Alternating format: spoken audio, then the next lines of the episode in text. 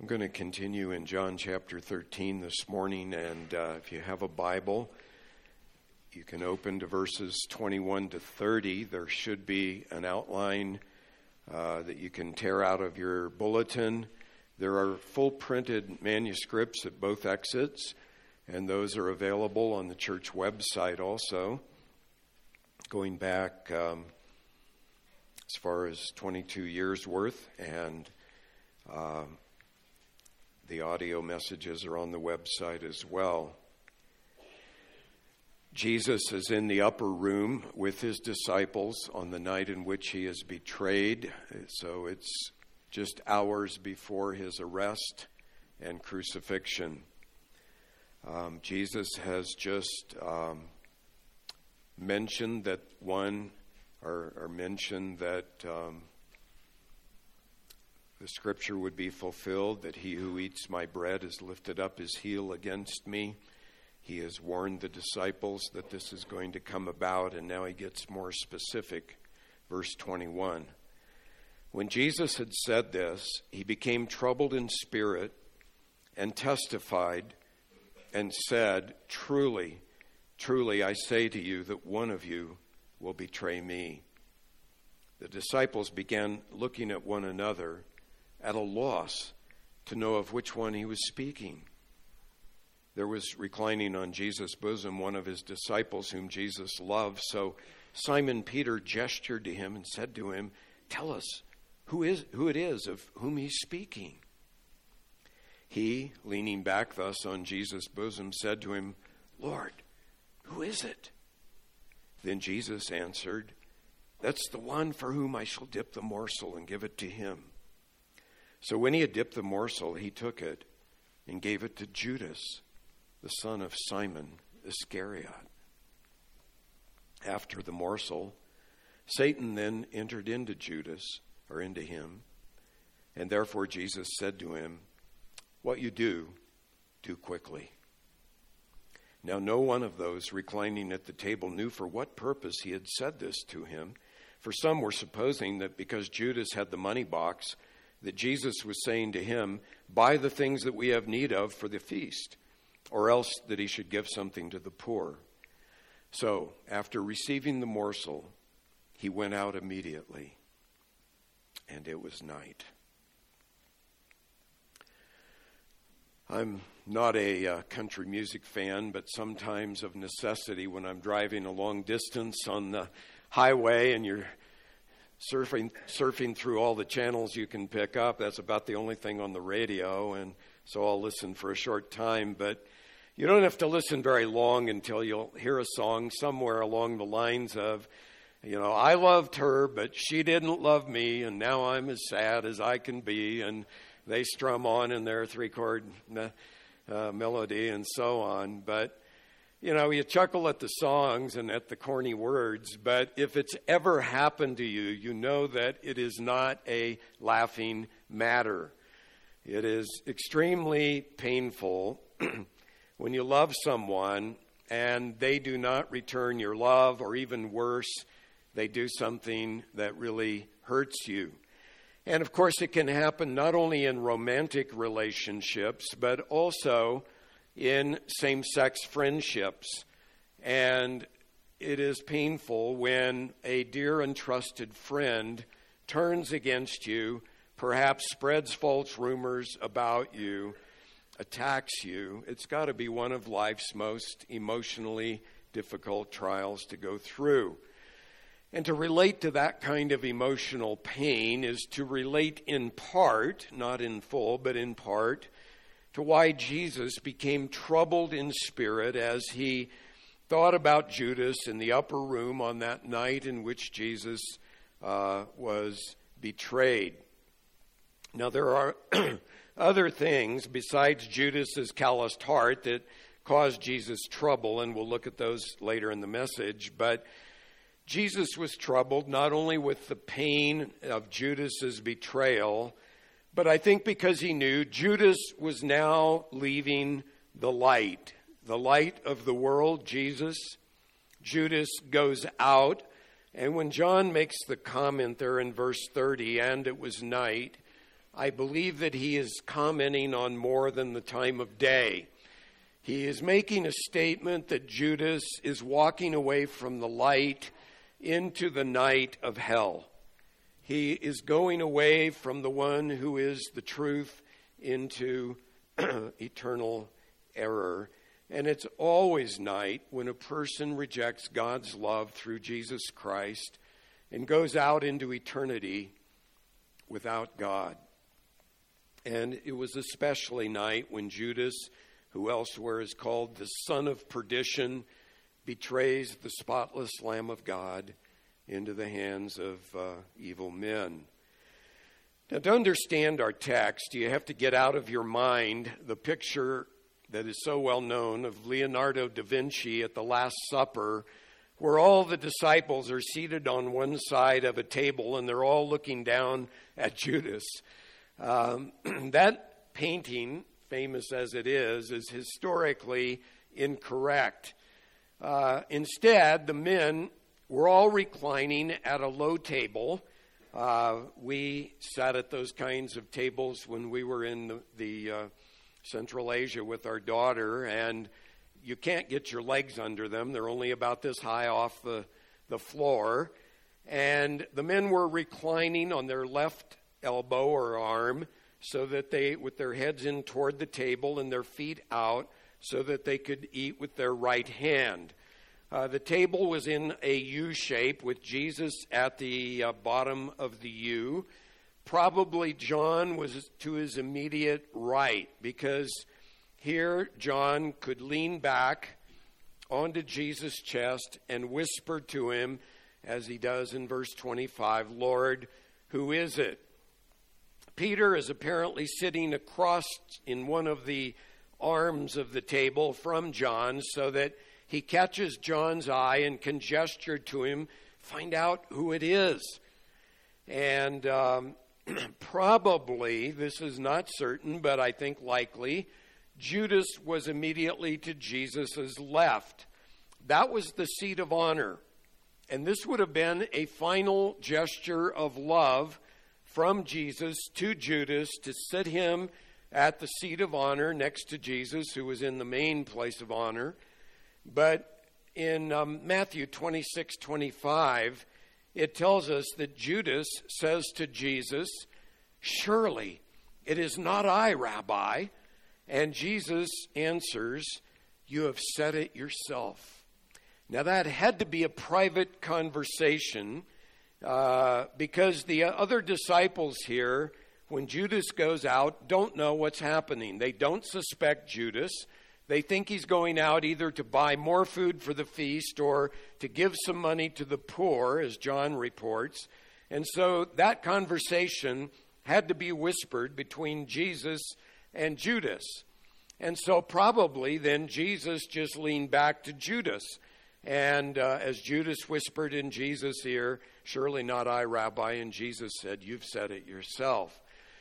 Um, now, if G- Judas was there just to Jesus' left, you can see how Jesus easily could have handed Judas the morsel. The morsel, or it's called the sop in the King James Bible, was a piece of bread that would be dipped in a sauce and then handed to the guest of honor, again as a gesture of love and honor. And so Jesus, right to the end, is holding out to Judas his love for Judas, an invitation to Judas to repent, and yet Jesus, I mean, Judas goes out into the night to betray Jesus. Now, there is a mystery here that no one can explain, but you have to hold both of these items in tension.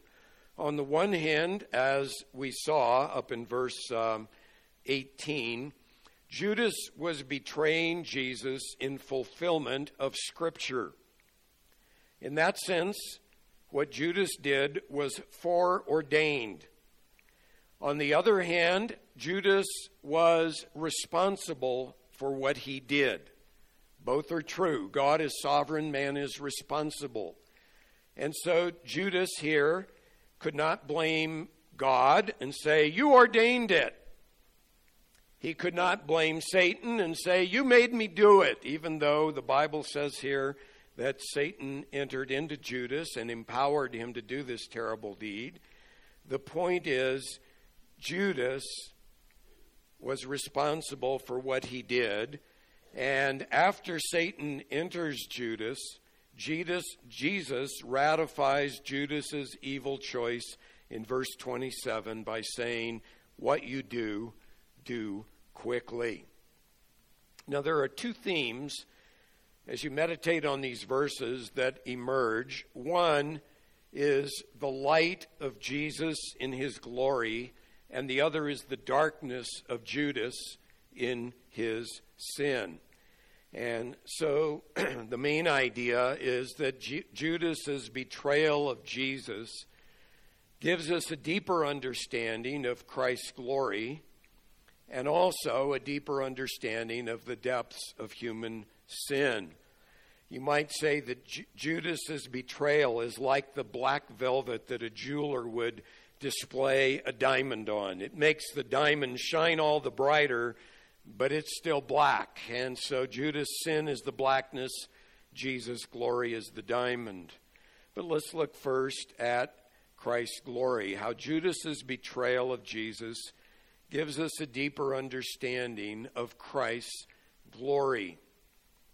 And there are at least five sides here of Jesus' glory that shine through in this story.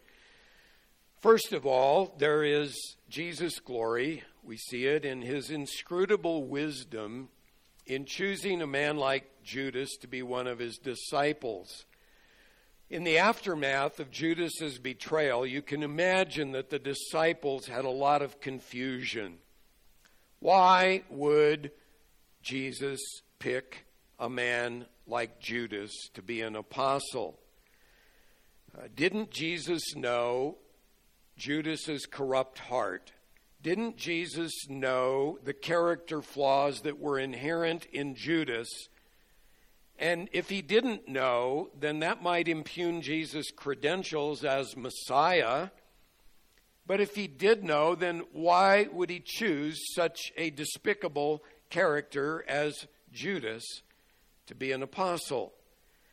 Well, we know from other scripture that before Jesus chose the apostles, he spent the entire night in prayer to God. So he did not make a mistake. He knew what he was doing.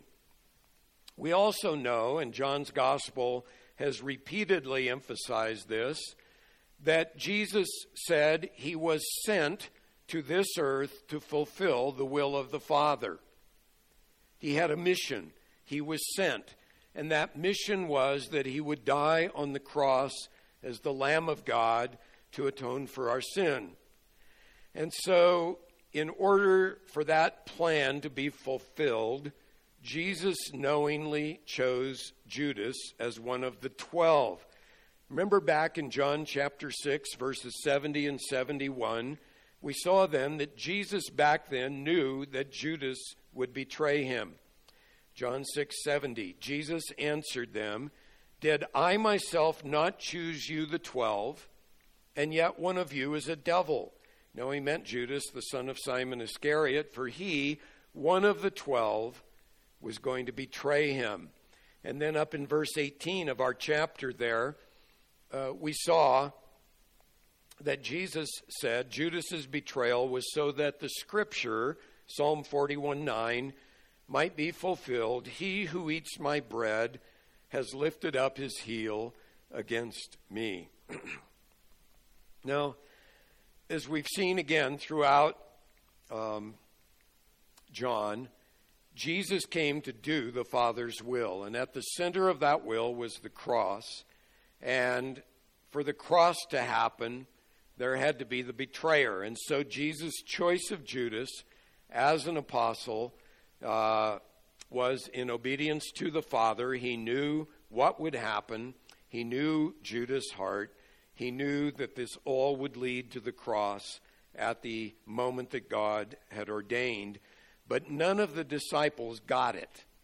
As we've seen, when Jesus even told them plainly, I'm going to the cross, I'm going to die, they didn't get it. Their, their eyes were uh, blind to that until after the resurrection. And so they probably could not understand why would Judas, Jesus choose Judas. And uh, I think it just underscores a fundamental truth. In Isaiah 55, verse 8, it says that God's ways are not our ways, God's thoughts are not our thoughts. And we often don't understand why God does what he does and how God accomplishes his overall purpose. And there's an application here for us, and that is this.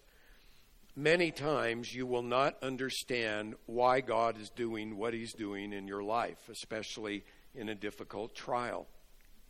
You just don't get it. And you won't get it until maybe you're in heaven but that's where trust comes in. That you have to trust God is the sovereign God. He never makes a mistake. Even in picking a Judas, Jesus did not make a mistake. He knows what he's doing. It is all for God's purpose and God's glory in God's plan. And so you have to trust him. And so Jesus' choice of Judas then displayed Jesus' glory in this uh, inscrutable wise way.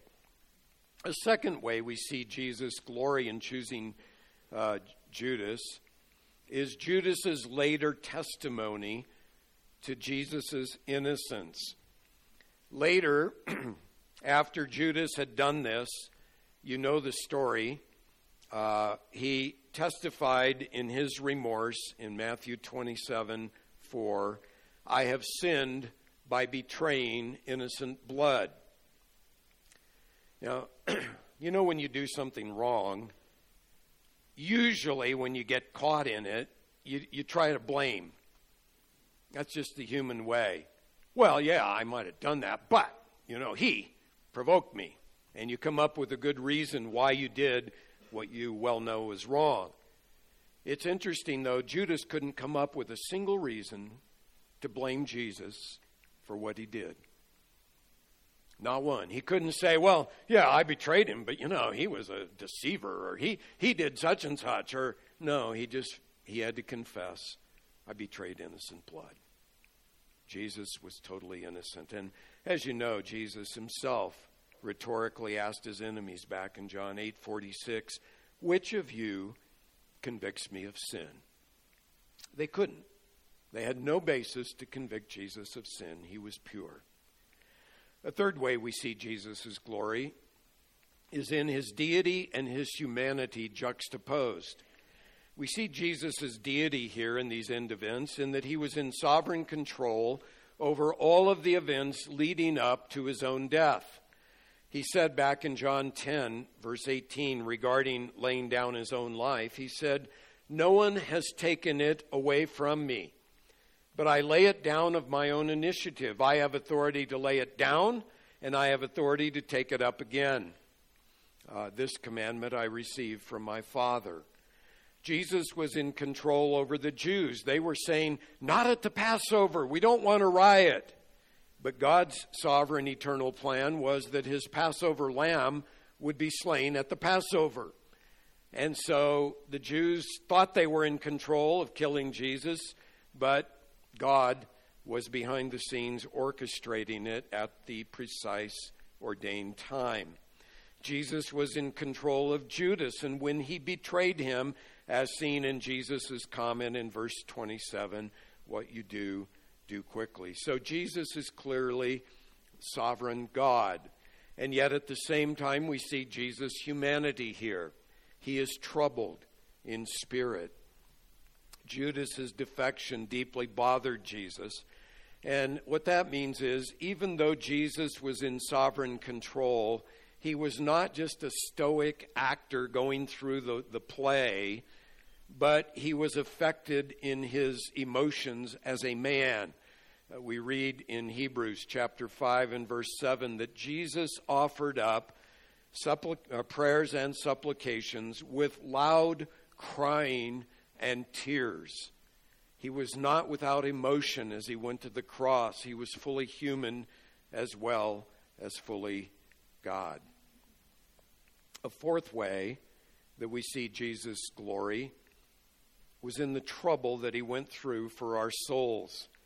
And here, I can't say it better than John MacArthur in a sermon where he listed many reasons that Jesus was troubled in spirit. And so I'm going to quote his comments here. MacArthur says, He was troubled because of the unrequited love of Judas. He was troubled because of the ingratitude in Judas's heart. He was troubled because he had a deep hatred of sin, and it was sitting right next to him, sin incarnate. He was troubled because he was shrinking from contact with the one he knew was about to betray him. He was troubled because he knew the eternal destiny in hell. He was troubled because he could see with his omnipotent eye Satan moving around Judas.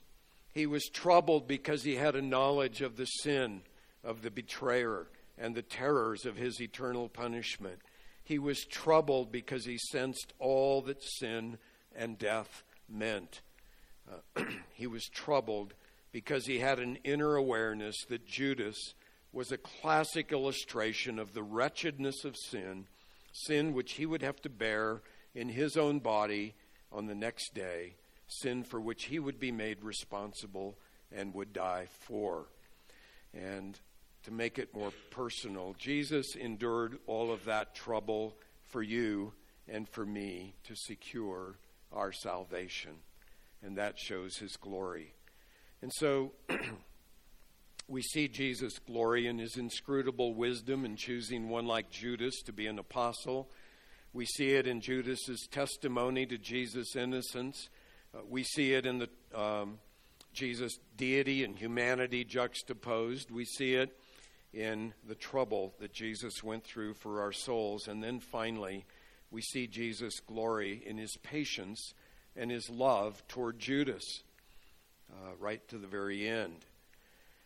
Even though Jesus knew that Judas would betray him, he didn't kick him out of being an apostle.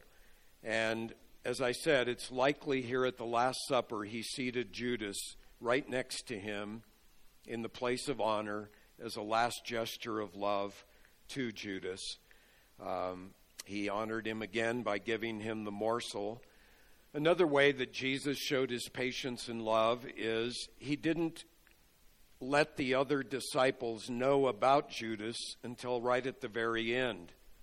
In other words, sometimes when somebody you know is kind of going to betray you, you might tell others to get them in your camp and on your side. Uh, the other disciples, they couldn't figure out who it was, which shows that Jesus showed Judas the same patience and the same love that he showed the other 11. Uh, again, there is a mystery here that we can't comprehend how Jesus knew that Judas was predetermined to be the betrayer, and yet Jesus, I believe, genuinely loved Judas. He washed Judas' feet.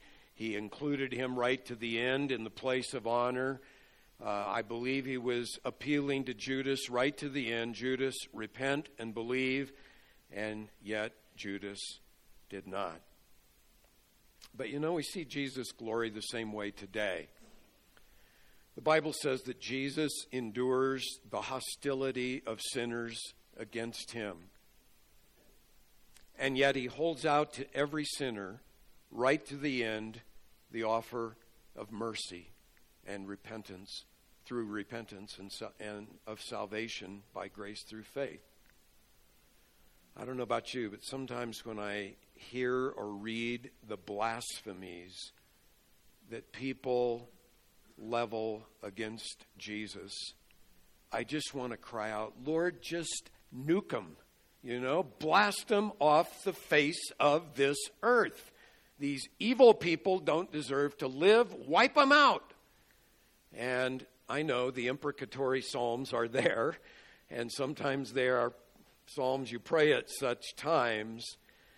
But uh, the day will come when God will bring judgment. 2 Peter 3:10 talks about that. Peter says, "But the day of the Lord will come like a thief, that is unannounced, it'll come surprisingly, in which the heavens will pass away with a roar, and the elements will be destroyed with intense heat, and the earth and its works will be burned up. But then you just back up one verse, and Peter explains why that day hasn't come yet. He says, The Lord is not slow about his promise, as some count slowness. Here it is. But he's patient toward you, not wishing for any to perish, but for all to come to repentance. And if you're here this morning and you've never repented of your sins and trusted Christ, that verse is directed to you. He patiently waits. He patiently extends to you the offer of mercy, but one day it will be too late. Just this week, my sister emailed me, and the man who was at my dad's funeral, 58 years old, he was the property manager of my dad's apartments. He dropped dead on Tuesday of a heart attack, age 58. You know, when he was at my dad's funeral, he heard the gospel. I hope he responded. He had an opportunity right to the end, but he didn't know when the end would be. And now he's in eternity. So, we see Jesus and Judas. We ought to grow deeper in seeing the glory of our Savior. But then we have to look at the other side for a moment. And that is that Jesus, I mean, Judas's betrayal of Jesus should give us a deeper understanding in, in the terrible depths of human sin. Let me share with you why that's important by quoting Martyn Lloyd-Jones, one of my favorite authors. He made this observation It is people who have the deepest understanding of sin and what it means, who have the greatest understanding and apprehension of the love and the grace and the mercy and the kindness of God. A superficial view of sin leads to a superficial view of salvation and to a superficial view of everything else. And then, in a similar vein, in a different book, he wrote this In order to examine, or measure, I should say, the love of God, in order to measure the love of God, you first have to go down before you can go up. You do not start on the level and go up. You have to be brought up from a dungeon, from a horrible pit. And unless you know something of the measure of that depth, you will only be measuring half of the love of God. You see what he's saying? God has to convict you and show you, whoa, you know, he brought me up out of a, a horrible pit, out of the miry clay to set my feet on the rock. And then you can appreciate the great love of God. So I want to take us down, so to speak, by looking at five lessons from Judas's sin. And hopefully, the net effect of this will be that we will all say, whoa, the love of God is far greater than I ever knew and appreciated. First of all, as mentioned, Judas shows us the awful nature of sin. Now, before we all start throwing stones at Judas and say, my goodness, how could he do such a terrible thing? We need to recognize that before the grace of God met us, those seeds of betrayal were in our hearts as well.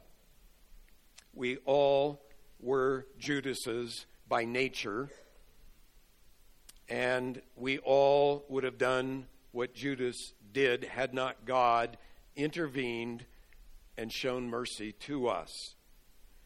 But you think about what Judas had witnessed during his three years of ministry with Jesus. He was in the inside circle of the twelve, where when the multitude said, We don't understand the parables, the twelve said, what, what did you mean by that in private? And Jesus explained it. Judas was there. So he heard Jesus teaching in public, he heard it explained in private. He had witnessed almost all of Jesus' miracles. He had seen Jesus showing grace and love to the ungrateful and the unlovely. He, as mentioned, had never seen one hint of sin in Jesus whether in public or, for that matter, in private. Quite a testimony. And yet he betrayed Jesus to uh, the Jewish authorities for a few measly pieces of silver. James Boice makes the observation that Judas teaches us that sinners need more than a good example in order to be saved. Judas had the best example who's ever walked on this planet. But what we all need is the new birth. We need the Holy Spirit to give life to us while we are dead in our trespasses and sins. And unless the Spirit quickens us, we sang that in that one great hymn we opened up with Long my imprisoned spirit lay, fast bound in sin and nature's night. Thine eye diffused a quickening ray. Quickening means life giving ray. I woke.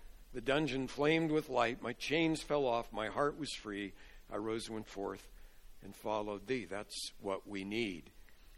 And apart from that, sinners cannot repent. They cannot believe in Jesus. They cannot reform their lives. That's why Jesus told a very religious man, Nicodemus, in John 3 7, Do not be amazed that I said to you, You must be born again.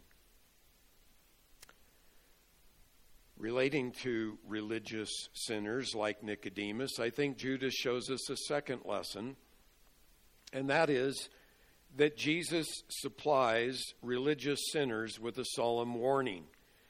Judas is one of many warnings in the Bible to religious people. Judas was a religious man. You have to understand that. That's why he followed Jesus. He was a religious Jew, as were the men who crucified Jesus. But the fact is, religious people are often the most blind to their need for the new birth. You know, they were raised in the church. They can quote scripture. They know the Bible verses. They can tell you the message. Uh, they have served in various ministries. Sometimes they even have theological training. They know how to debate the points and arguments. But there's one missing thing. Like Judas, they've never repented of their sin. They've never seen themselves as a sinner needing a Savior. I think a man in the Bible who is Exhibit A is the Apostle Paul. He goes on there in Philippians 3 about his credentials as a Jew. Why? He was the top of the ranks. He was progressing in his faith more than any other. He was zealous in persecuting that radical, uh, heretical in his mind church. And yet, God had to bring him down on the Damascus Road to the point where he later said, All of that religion was refuse. It was trash. It was garbage. It was dung. I just counted all as loss for the sake of knowing Christ Jesus, my Lord. And so this is directed to those of us, and I am one, who grew up in the church even though you grew up in the church and maybe you haven't been blowing up innocent people like those evil terrorists in the Middle East and you haven't been doing all kinds of other horrible crimes, the Bible is clear. Everyone needs the new birth because we're all sinners. Some of us are hypocritical, self righteous sinners. We look pretty good outwardly. Some of us are more, everybody would agree, yep, there's a sinner, all right. And wherever you're at on the spectrum, the fact is you're a sinner and there's one Savior, and his name is Jesus. He came to save his people from their sins. And you need to repent of your self righteous sin and come to the cross where you'll find mercy in Jesus Christ. A third lesson we see the awful nature of sin. We see this solemn warning to religious people but a third lesson is that Judas shows us we can expect to find hypocrites even among the followers of Jesus. Often, when you're sharing the Lord with skeptics, they will say, Well, I don't believe because of all those hypocrites in the church. Now, how do you answer that? Well, here's how you answer it. You say to them, You know, you're right. There are many hypocrites in the church. In fact, there are many hypocrites in the world, too. In fact, Jesus picked a hypocrite as one of his apostles, Judas. But that doesn't invalidate who Jesus is, and that's the key question. Is Jesus whom he claimed to be? And then, as a final dig, you can say, and make sure you're not a hypocrite either. Because we all are hypocrites in some way or another, aren't we? But you have to keep in mind in the story of Judas, he didn't come into the room with his black coat on, twirling his mustache and saying, Ha ha ha, I'm going to betray one. And all the others went, There's the villain. You know, if you've ever been to a melodrama, you know the minute the villain enters the stage, everybody goes, Boo, you know, there's the villain. It wasn't like that. It wasn't like that. When Jesus announces one of the twelve will betray him, the other eleven didn't look down the table and go, There's the dirty rat. There's Judas. Instead, Matthew records that they all said, Surely, not I, Lord. Isn't that telling? Surely, not I. And, and even as John records, when Judas gets up and leaves the room to go do his dirty deed, they didn't all go, oh, yeah, it was Judas, all right. I think John was too stunned to say anything. I think in his mind he was reeling, thinking, no, no, it can't be Judas. I must have not understood Jesus rightly. And, and Peter, if he got it, he, you know, Peter usually blabs out something. He was stunned. He didn't say, it must have been Judas. Judas played his role perfectly. You know, everybody thought he was the great guy, everybody thought he was Mr. Righteous. And hypocrites often fool others, but they never fool God because God looks on the heart. And we can't do that. We only look on the outward person. God looks on the heart. And I know we shouldn't be, but we often are shocked when you hear of some respected pastor or religious leader who falls and uh, either morally or denies the faith or whatever. But it never shocks the Lord.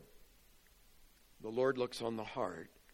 And he warns the disciples in advance here so that Judas's defection won't shake their faith. But the point is keep your focus on Jesus not on any disciple of Jesus. Keep it on Jesus. He's the one that we trust in. So, we see the awful nature of sin. We see this solemn warning against hypocrites. We expect to find hypocrites in the church. A fourth lesson here is that Judas gives us a warning about our inner motives you have to ask why did Judas, for his part, become a disciple of Jesus? He could have said, nah, not interested. Why did he follow Jesus? I think probably he thought, I'll bet he's the Messiah and he's going to set up a political kingdom. And with a political kingdom comes all the choice positions in the new administration, and I'd like to have one of them. I mean, even James and John, remember? They were vying to get, can one of us sit on your right hand, one on your left in the kingdom, Lord? They were, they were trying for the top spots. And I think it's likely that Judas had aspirations of that, but now things weren't going so well. Instead of talking about his kingdom, Jesus seems to be focusing on his death. And all of the Jewish religious leaders aren't on board saying, yep, there's our Messiah. They're all speaking out against him. So things are going south. And Judas decides, I'm going to jump off this ship before it sinks and make a little bit to po- put in my pocket. So he goes and betrays Jesus for a few pieces of silver. But here's the application why do you follow Jesus?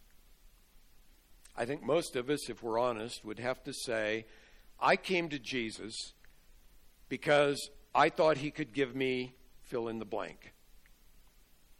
You know, peace, happy marriage, wonderful kids, good job, whatever. Most of us came in the door that way, I think. But then trials come, and things don't go as smoothly as you expected they would go. And instead of more blessings, to be honest, you got more trials. And the question is then what do you do? Do you jump ship?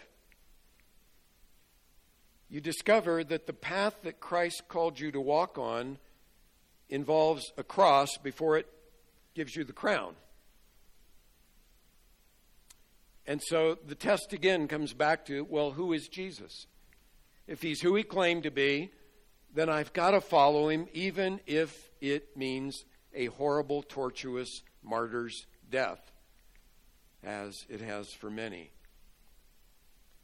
If you're just in it for what you can get, you're likely to jump ship when things get hard.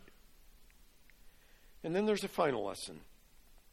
Judas shows us that we should never walk away from the opportunity to receive the love of Jesus Christ.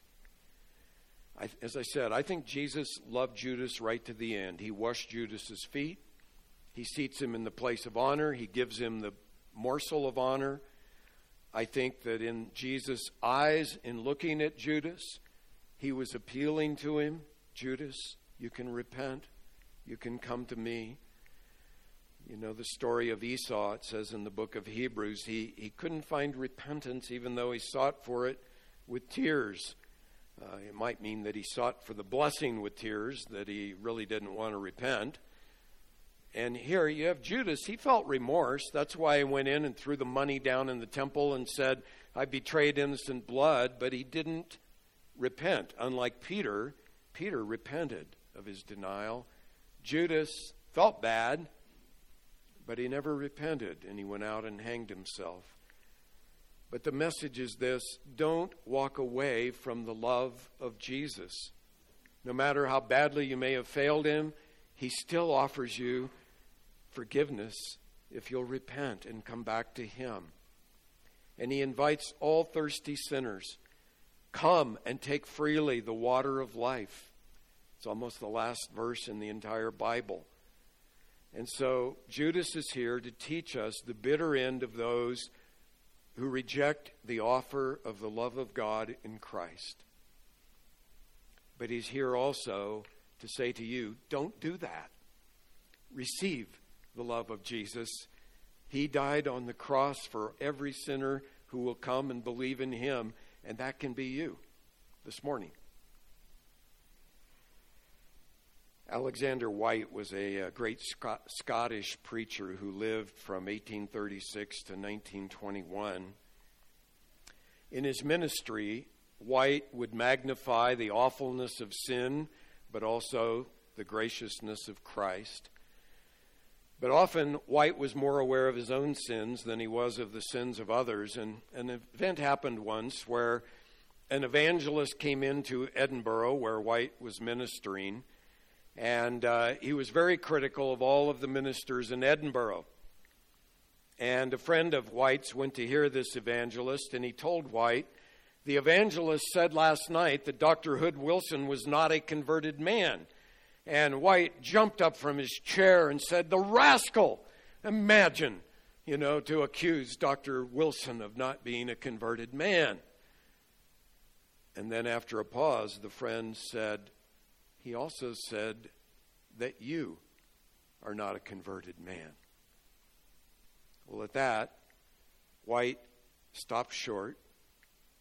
He sat down he covered his face in his hands and he was quiet for a long time. And then he looked up and he said, Leave me, friend, leave me. I must examine my heart. And I think that's the message of Judas, or the effect the message of Judas should have on us. That we need to soberly examine our hearts before God. We need to make sure our faith is in Christ, that we're following Him because He is eternal God in human flesh who died for our sins. Father, I pray that each of us would do business with you, that we would not look down the way and say, huh, I always knew that guy was a Judas. But rather, we would, like the disciples, say, Lord, is it I? Is it I? And that by your grace we all would stand in the righteousness of Christ through faith. That we would not try to present our own self righteousness to you because we have none. But as guilty sinners, we would come and receive the mercy that you freely offer through the blood of Jesus to everyone who believes.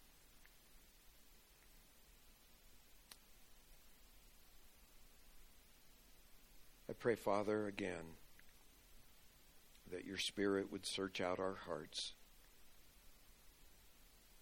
and know us. Reveal to us if there is some wicked way in us. And lead us in your everlasting way for Jesus' sake.